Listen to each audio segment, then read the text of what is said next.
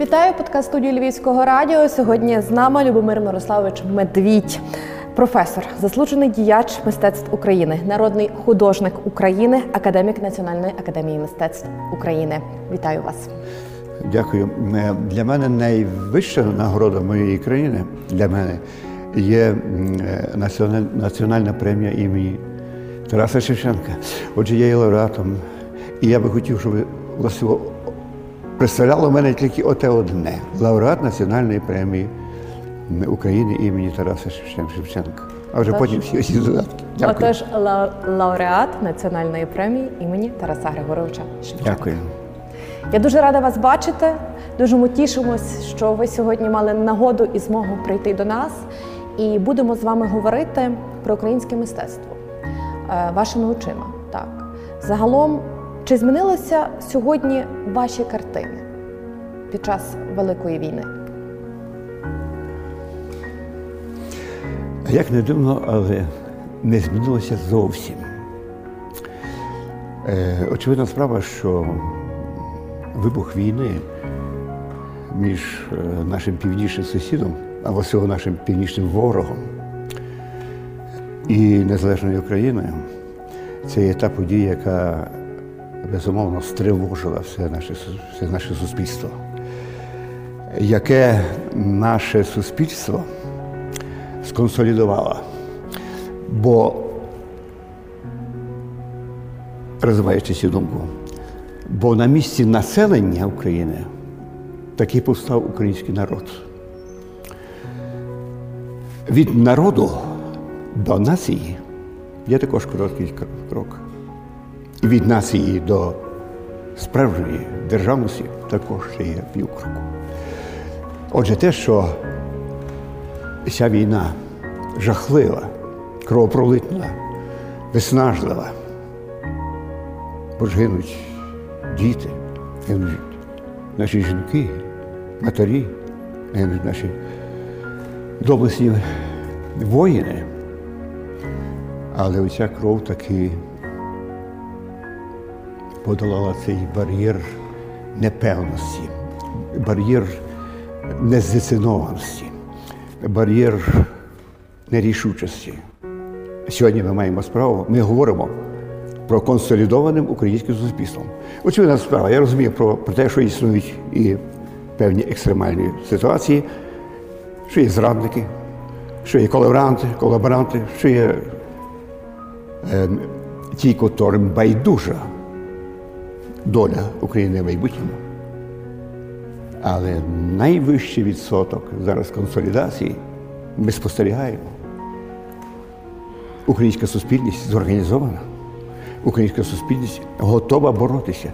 Українська суспільність готова постояти за себе так, як належить прямо стоячій особистості, як належить гідній людині. Ця кровополитна, кровополитна війна зробила нас більш консолідованим, зробила нас, якщо не нацією, то все-таки народом.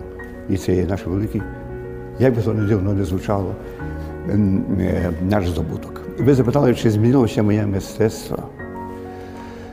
Відповідаю, отже, не змінилося. Я не хотів би, щоб мене сприймали як, як пророка чи як віщуна, який передбачав якісь негаразди, які зустрінуть е, наше суспільство, зокрема, і суспільність світову цілості. Але так є. Ще в 60-х роках я говорив про ті небезпеки, які очікують наш цивілізаційний розвиток, які очікують нас в епоху великих технічних і технологічних звершень. Я давно запідозрив, запідозрив, бо не можу сказати, що будучи молодою людиною, я усвідомив це глибоко. Але з інтуїції я відчув про переваги і загрози, які несе собою цивілізація. А вона таки дійсна, науково-технічна цивілізація несе серйозні виклики для е, народу, для нації. мене тривожила оця справа перетворення людини в гвинтика в придаток машини, в людину деталь. В додаток. Людину додаток. Мене е, е, це насторожувало. Е, е, Мене насторожувала, насторожувала так звана евакуація у майбутність, отака на пролом, так? Е, отак безоглядно, без, некритично сприйнята. Е, Ми повинні були б оті наші цивілізаційні е, звершення, цивілізаційні здобутки науково-технічному значенні цього слова зустріти з усією своєю притомністю. І не піддаватися на всі ці блага науково-технічної революції для того, аби пам'ятати про те, що не наше фізичне єство, в його благодать є метою, а метою є наша моральна зрілість, наша те, що ми називаємо душевна досконалість наша людськість, людяність, людяність кожної людської особистості. І ваші картини, які були написані в 60-х роках, фактично вони це передбачали. Е, Я не знаю, чи вони передбачали, але вони про це говорили. Ем, е, В 60-х, е, в 60 до- докладно, в 64-му році я зробив одну із перших своїх картин із серії евакуації. Коли йшлося про ту міграцію людей, ну, не в розумінні прямому, бо зараз ми бачимо і в прямому розумінні оті міграційні процеси, які тривожать мене. Мене дуже тривожать оці всі переміщення, знаєте, тих е, людей із їх насиджених, з їх рідних місць, кудись. Це також мене тривожить. Але страшніша є ще інша е, міграція. То є міграція в машину.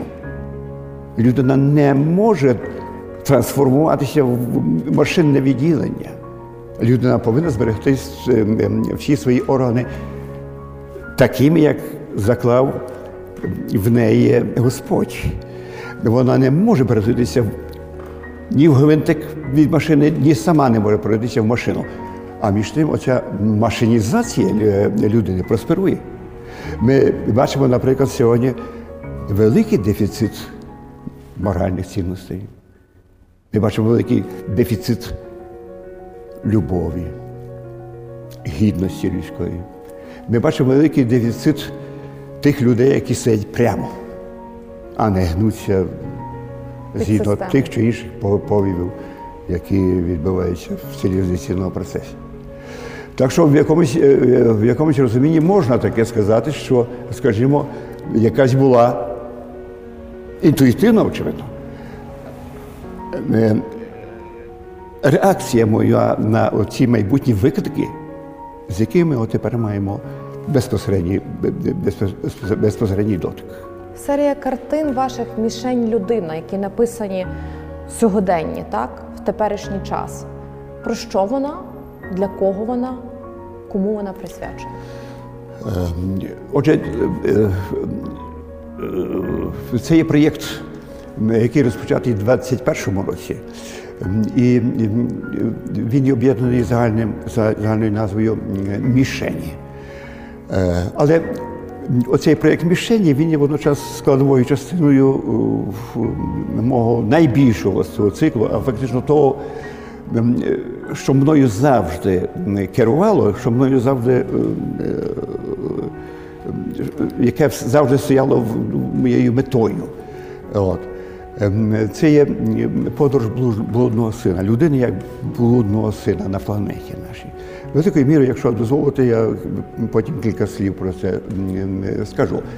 Е, Так от, оцей цей проєкт м, е, мішені є складовою частиною того великого проєкту про е, навернення про, або про подорож блудного сина.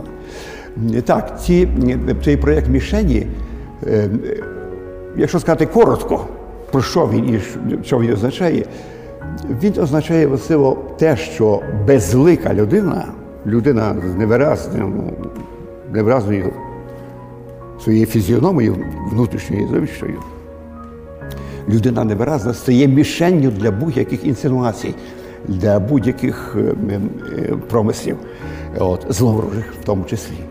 Людина не може бути безликою. Людина не може бути мішенню. Людина не є мішень. І вона всю свою енергію, всі свої сили повинна віддати для того, щоб залишитися особистістю, а не мішенню. Сьогодні, коли ми живемо в період повномасштабного вторгнення, на жаль, наші люди, наші українці є в буквальному розумінні мішенню для ворога. І на превеликий жаль, ми втрачаємо світ нації. Як ви казали на початку, ми втрачаємо жінок, ми втрачаємо дітей. Але в чому є проблема? Люди не встигли вчасно релокуватись, їх не попереджали. Вони відмовились від евакуації, ставили мішенью, чи все ж таки вони втратили цю сутність всередині себе? Е, На жаль, мушу погодитися з вами, що якоюсь мірою дійсно Україна, так, як така державність, дійсно стала мішенню в цих в цьому, е, в цьому розмаї зла планетарного. Е, Уособлено, ясна річ, в першу е, чергу в агресії московитів, в агресії Росії супроти української державності. Дійсно, Україна виявилася мішенню для московитів, для Московії. Я зараз скажу таке, що може комусь, е, комусь потрясти чиїсь уяви. Але мені здається, що можливо добре, що так сталося. Добре, що так сталося, що напав на нас ворог, наш вічний ворог. І що та вічна ворожа налаштованість московиті стосовно України на кінець припинилася. Україна встряхнула собою. Україна зосередилася, повстала при безпосередньому контакті з тою е, агресією, яку продемонструвала Росія, стала Україна. Українці встали. Українці згадали, що вони українці. Стали українці. Вони згадали, ви маєте повну рацію, що вони українські. Вони, вони почали говорити українською мовою. Хоча, скажімо, не всі. Хтось залишається російськомовним, як, наприклад, Олексій Петров, який народжений в Мелітополі і веде ту відому програму е, Шалений кіт. Це є соковита, цілісна, правильно налаштована людина, яка говорить е, складні речі політичні військового характеру, дуже простою, дохідливою до, до будь-якого будь-якого слухача мовою. От. Він російськомовний, він не може, не може, не може е, все-таки користуватися українською, українською мовою. Е, повстав українець в українцеві. Це є важливо. Це є дуже важливий здобуток.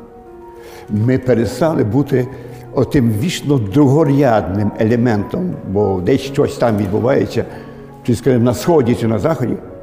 До речі, оця наше повстання, нове повстання, новий, наш, так би мовити, образ, як у нас, на- як, як у народу. От. Пов'язаний ще з одним, ще з однією легендою, що все краще є на Заході. Захід є, значить, от зразком, що все є там. ну. Ми вже давно, скажімо так мовити, відмежували себе від Сходу. Давно сказали, що кінець, ми не хочемо там ваших східних московських тим, рацій, радянських рацій. Тобто е, совка ми собі в якоїсь мірі вже почали долати. Але ми попали в другу небезпечну тенденцію надмірного захоплення західними цінностями західної, західної цивілізації. Надмірною, повторяю.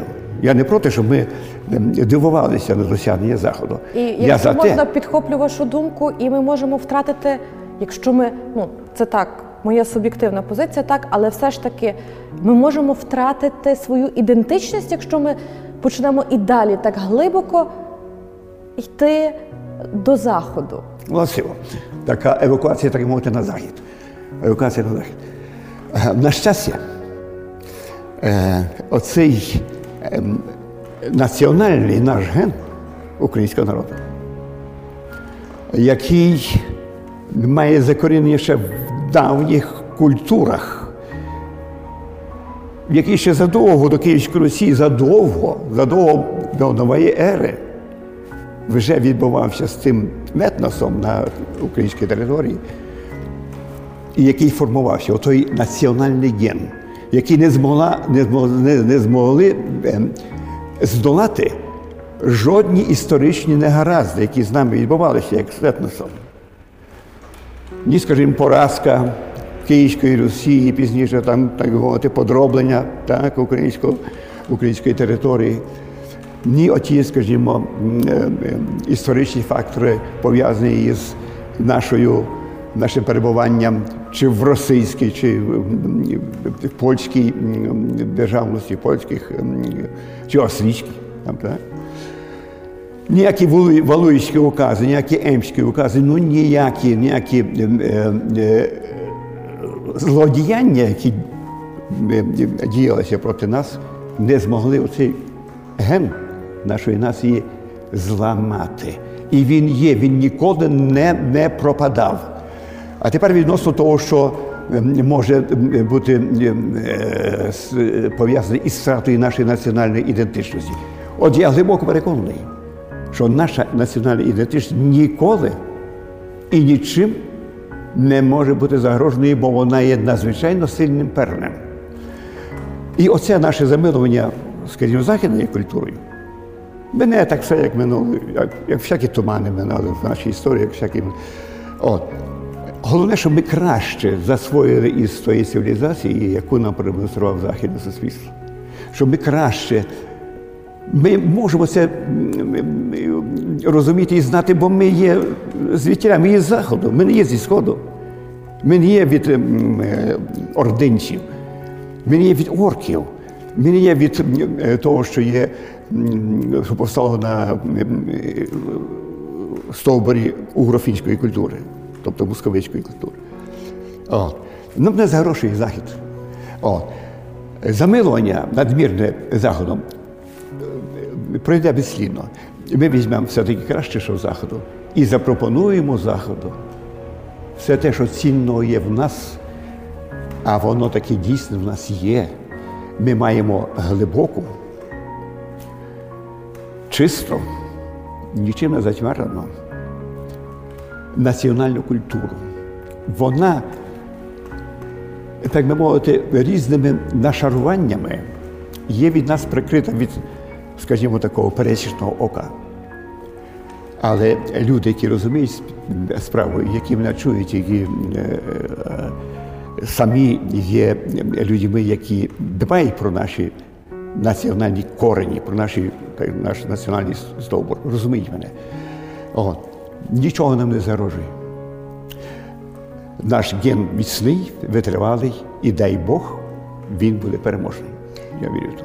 На вашу думку, що сьогодні мають робити митці? Я скажу так, тому що м, творити, на мою думку, звичайно, не можна забувати е, і писати свої картини. Якщо говорити, писати картини, творити музику, так, е, писати вірші. На яку тематику? Про що воно має бути? Про біль, про втрату, про перемогу, про віру в світле майбутнє, про віру в те, що українці, попри коли ми почуємо слова перемоги, не забудуть за що ми боролись. Про що сьогодні мають творити митці? Про що сьогодні творите ви? Ну, першочерговою, митець повинен відчувати велику відповідальність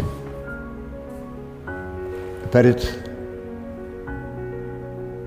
народом нашим, перед нашою державністю, майбутнього перед нашою нацією і майбутнього перед нашою високою культурою.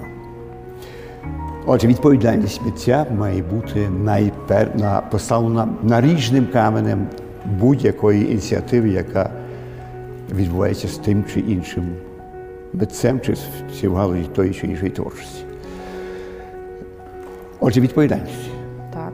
Друга справа це є професіоналізм.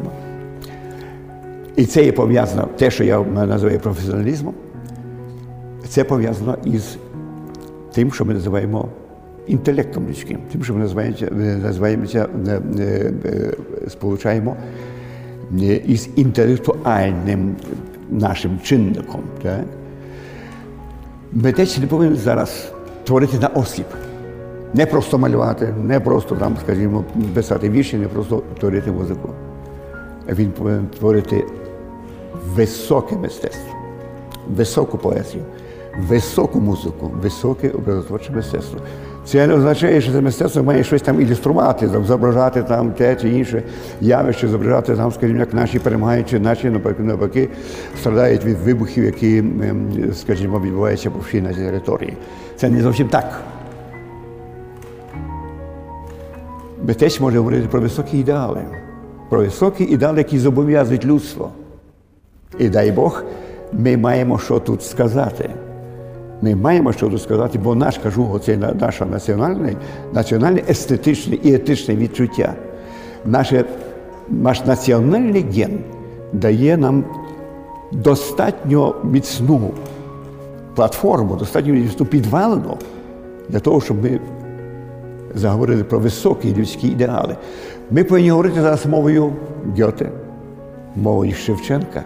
Шевченка, до речі, зрозумівши Шевченка, переглянути нашу, наше сприйняття Шевченка, бо ми його так і до кінця не збагнули. А це є одна з найвищих цивілізаційних досягнень- в історії цілого людства. От якраз щодо Шевченка, Лесі Українки, Франка, я знаю, що ви створили низку портретів, так? А також Гоголя, якщо не помиляюсь. Толстого. Е, е, е, Так, це мало місце. Коли в, в, в часи Совєтського Союзу, от, ми, як митці працювали, то власне ця портретна, портретна галузь, чи м, портрети, так би мовити, такий крен мистецтва, давав певні шанси. Я говорив про Лусо, так, наприклад, чи я говорив про Франка. О. Е, і це якоюсь мірою, скажімо, до- до- до- дозволяло рогатки е, цензури, а вона таки була. Партія пильно стежила за тим, що відбувається в стороні мистецтва, що вони як вони творять. Часто вони догадувалися про те, що не все по радянському Не все згідно протоколу. Так, і часто, скажімо, припиняли, припиняли, втручалися, але часто припускали. І мені завжди було важливо, ви правильно перечислили всі ті кращі мої портрети, бо були і дуже невдалі, скажімо, портреті, в тій портреті м, е, е, галереї. Але, скажімо, такі портрети, як, наприклад, Льва Толстого, чи Лесі Українки, чи Івана Франка, один із них є в національному нашій, нашому на- на музеї Івана Франка. От. Мені вдалося сказати про глибину цих, цих, цих генів людства, От. Про їх стривоженість за долю майбутнього. Оце була моя основна, основна, основна тема. Е, Оця стривоженість перед е, майбутнім людства. Бо всі, всі оці високі генії, зокрема наші, українські, цебто Леся Українка, Франко і Шевченко в першу чергу. От, це є ті світочі, ті маяки, які говорили про вчора, говорили про сьогодні, і які говорили про завтра нашої, нашої, е, нашого народу, нашої майбутності. Ем, Це мене тривожило, і, мені вдалося зробити деякі, деякі досягнення в тому мати. Якби сьогодні вам сказали написати портрет когось із очільників країни, когось, е, хто надто високо і безпартійно, а може і партійно, чи малювали би? Хто високо стоїть, над тим бушують вітри, як сказав Шекспір, а впавши, розіб'ється він ущент. Е, Висока власть е, е, це є та субстанція, яка може серйозно впливати на історичні долі народу, держави, нації. Знаємо приклади, коли існували гідні керівники. Я не став їх називати, аби когось, Не не принизити, а когось образити.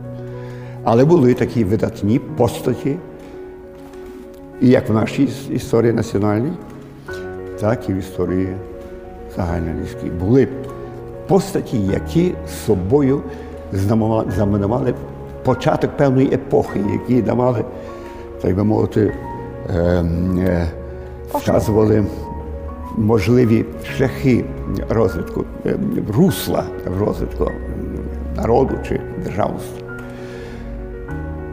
Таких було багато людей. Але, очевидно, замало, аби нашу, наш цивілізаційний, нашу цивілізаційну епопею, наш цивілізаційний загальносвітовий розвиток повести в, кра- в правильному напрямку. Сьогодні мені образило за людину, світову людину, громадянина світу, який, маючи такі досягнення, які подарували йому генії науки, великі відкривачі, великі винахідники.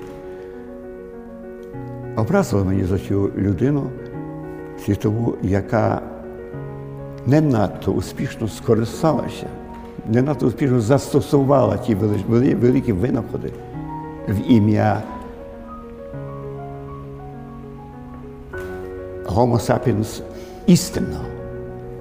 Не секрет, що на нашій грішній планеті поруч із людиною Homo sapiens, по- по- поруч із людиною існує недолюдина, існує неандерталець. Так, неандерталець поруч із комп'ютером, неандерталець поруч із інтернетом. Неандерталець зараз глаголяє і промовляє на весь світ. Не інтелектуал, не совіслива людина, не християнин, а неандерталець. Чим є ця війна розв'язана московичі проти України? Як не походом не до людини на людину. От як ми інакше можемо назвати цю Все вірно. Ну, але не тільки, не тільки. Якщо ми думаємо, що е, це є тільки поруч, це тільки, скажімо, московит є там недолюдиною. Дуже багато недолюдей і на цивілізованому заході, на жаль.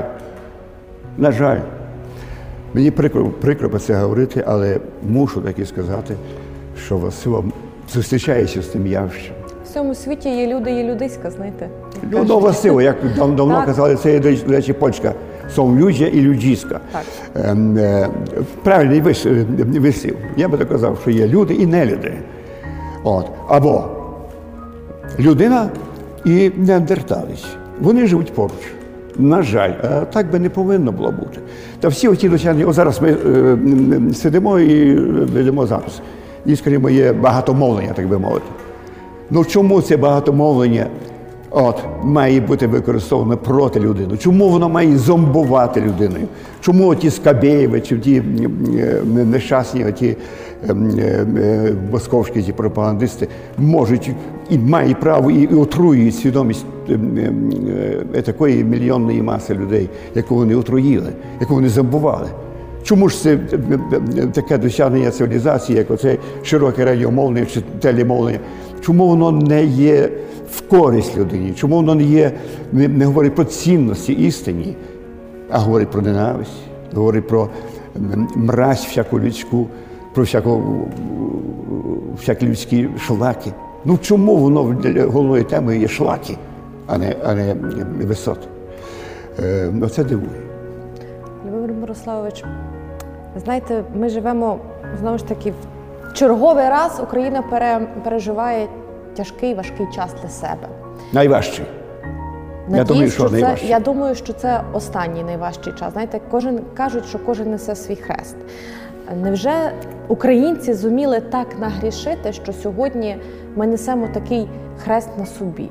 Невже сьогодні м, нас вбивають, вбивають нашу культуру, намагаються вбити нашу культуру?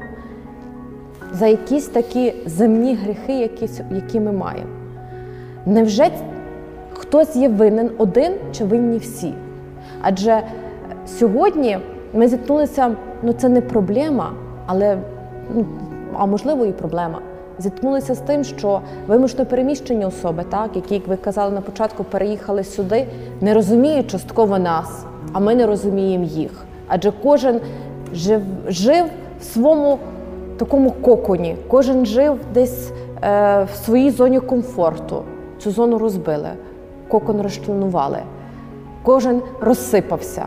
І зараз сьогодні ми намагаємося воз'єднатись, але не завжди це виходить. За що? За що нам це дано, от, на вашу думку? Я християнин. Притому не по традиції. Ну, батько і мати, очевидно, були християнами. Але не моє християнське виховання, а моє християнське откровення. Ну, можливо, гріх навіть користуватися цим словом откровення, але я ним користуюся. Отже, це откровення зробило мене, ну, не те, що переконаним християнином, а зробило християнином близьким до справжнього християнина. Не можу, поклавши руку на серце, сказати, що я вже істинний християнин, але я намагаюся не бути. Е, відносно гріха. Складається враження, що дійсно, за що ж така кара? За що ж Господь обдарував нас такою долею трагічною? Чи ми вже є е, дійсно грішниками такими, які повинні відповісти, якщо не за власні гріхи, то за, за гріхи своїх попередників, а можливо своїх пращурів? Чому це відбувається? Я думаю, що цей, оця покута, яку ми несемо, оце випривання кров'ю, це є справді Господній глас до нас, як до народу. Це справді є нагадування нам про те, щоб заглянути в свою власну душу і розібратися там, в самому собі, перевірити самого себе. У плані моралі, у плані відповідальності, у, праві, ем, ем, у плані совісті нашої, і головне у питанні віри. Чи віримо ми, а отже, маємо майбутнє, чи не віримо, і отже, схиляємося до поразки. Якщо українська суспільність, а я вже бачу, бачу паростки отакого явища, якщо українська суспільність знайде в собі сили, можливості і резерви, щоб збагнути свою, своє налаштованість на християнство, налаштованість. І стане справді цивілізованою і християнською нацією, я вже говорю про націю, а не про народ, ми здобудемо дуже і дуже багато, дуже багато цінного. І я бачу, що певні симптоми ось цього явища вже існують. Коли мені кажуть, добре, а по перемозі України, про май- майбутній Україні, яка почне повставати з руїн, чи не озвуться всі оті наші протиріччя внутрішні, зокрема духовні протиріччя, зокрема протиріччя між нашими церквами? Я кажу, Господи, аби тільки тієї проблеми, яка існує в нас в нашій проблематиці, яка є пов'язана із нашим віросповіданням, чи православним, чи греко-католицьким, чи католицьким, чи, скажімо, ем, тими м, людьми, які віросповідують інші, скажімо, інші правила християнської поведінки, християнської, християнської свідомості. Це є те, що буде легким до подолання. От, я вірю, що ми е, дочекаємося того часу. І воно не стане для нас перешкодою, не буде для нас бар'єром православні християни, баптисти, євангелісти чи іудоїсти.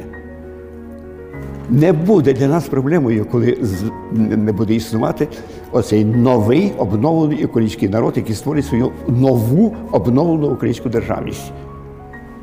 В ній буде духовність висока. І, можливо, вона буде так само світочем для усього людства. Може, вона буде таким собі світочем, як свого роду стало світочем польський католицизм для всієї європейської спільноти. Шкода, що сьогодні призабулися ті здобутки і ті цінності, які польський католицизм проявив для європейського суспільства. Це важливий урок. Ми, до речі, мусимо добре вивчити польський досвід. О. Я вірю, що майбутність України це є наша віра християнська. І це є наш народ, який поступово буде перетворитися в націю.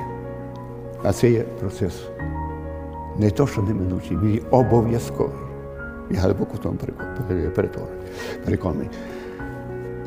Всі ми повинні жити з такою ідеєю, віросповіючи таку мету, намагаючи себе вдосконалити. Я знаю, що ми в побутовому нашому ділі ми часто є грішниками, ми часто є тими, що чи не можемо бути гідними людської прямостоячості. От.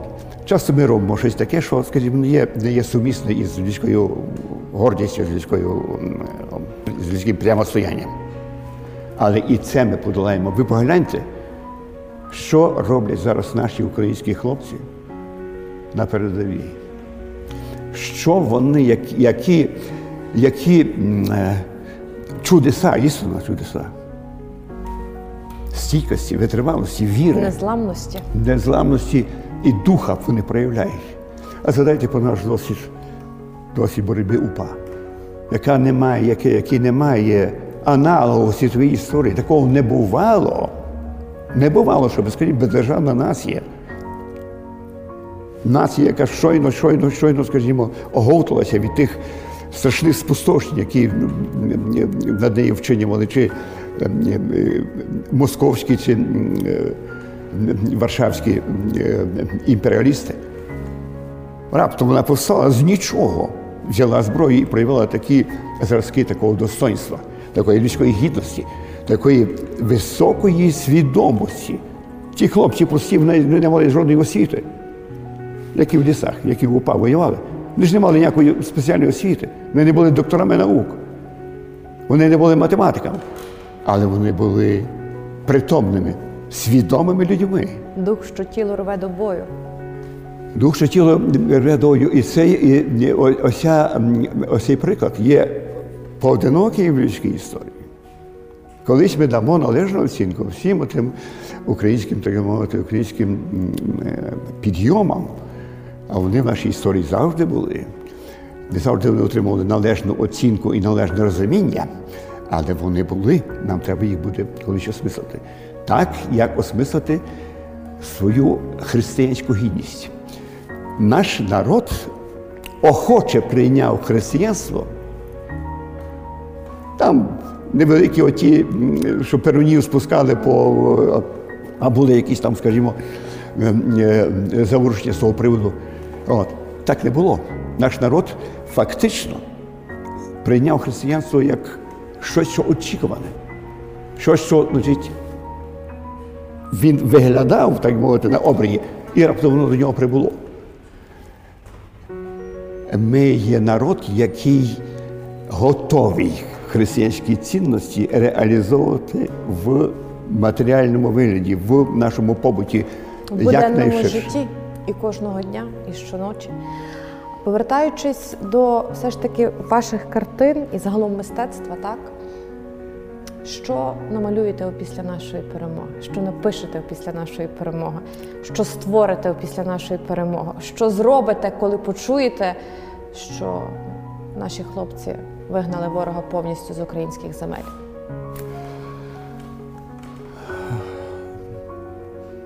Я не знаю, чи я зможу тоді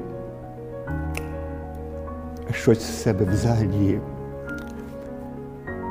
е, дістати, крім сліз радості, крім великого душевного звільнення. І що я тоді буду малювати, я не знаю, бо, бо вже тоді ні, евакуації, ні тера інкогніта, ні людина мішені не будуть, так мовити, на часі. Я не знаю, що я буду в той світлий час малювати, але я знаю, що я привітаю його усією своєю душею. Розуміючи про те, що те, що я робив, не принизило мого ім'я. Воно було не даремне. Те, що я робив, що воно було не дарма проведене, зроблене, і не дарма обстояне. Краще то, з того, що я зробив. Бо я зробив дуже багато також і посереднього, і навіть поганого, і так. Є і таке. Не, не буду скривати. Але все те краще, що я поклав на вівтар нашої культури, воно працювало на підтримку нашого національного зриву, нашого національного пробудження, нашої національної, національної, національної свідомості. Це було моє, так би мовити, стукання в двері. Альо, альо, ей там. А ще ми є, ми ще живемо, ми ще. От я живу, я от такий. От. Я відсповідую тето і тето. Не будь блудним сином. Думай, хто ти. От, знегоди свою життєву, життєву дорогу. Я весь час працюючи, хотів, щоб моє мистецтво було насамперед інтелектуальним мистецтвом, не декоративним, не візерунками. Щоб воно промовляло, про- про- промовляло людської свідомості, людської, людської совісті, людського е, єства. Аби люди навчились думати, хто не навчився, аби згадали про роздуми, хто не роздумав, робив якісь поспішні вчинки. І напевно ваші картини в черговий раз доказують і показують те, що, як ви говорили, якщо ми Homo людина розумна, значить ми такими повинні бути і надалі, і не втрачати те, що нам дали наші предки, і не втрачати той стержень, який ми маємо сьогодні. І наступне покоління, на мою думку, повинна цього ніяк не забувати. Я би дуже хотів, щоб моя правнучка, їй зараз три рочки, і вона чудова, чудова дитина, що вона, ставши дорослою людиною і ставши особою, щоб вона з гордістю могла сказати Я українка. З гордістю. Не безпідставною гордістю. І я думаю, що ми на шляху отого здобуття нашого українства, яке буде, яке буде не безпідставне, а таке, яке буде опиратися на наші здобутки, на нашу перемогу. Я в неї вірю. Я вам дякую. Дякую вам також.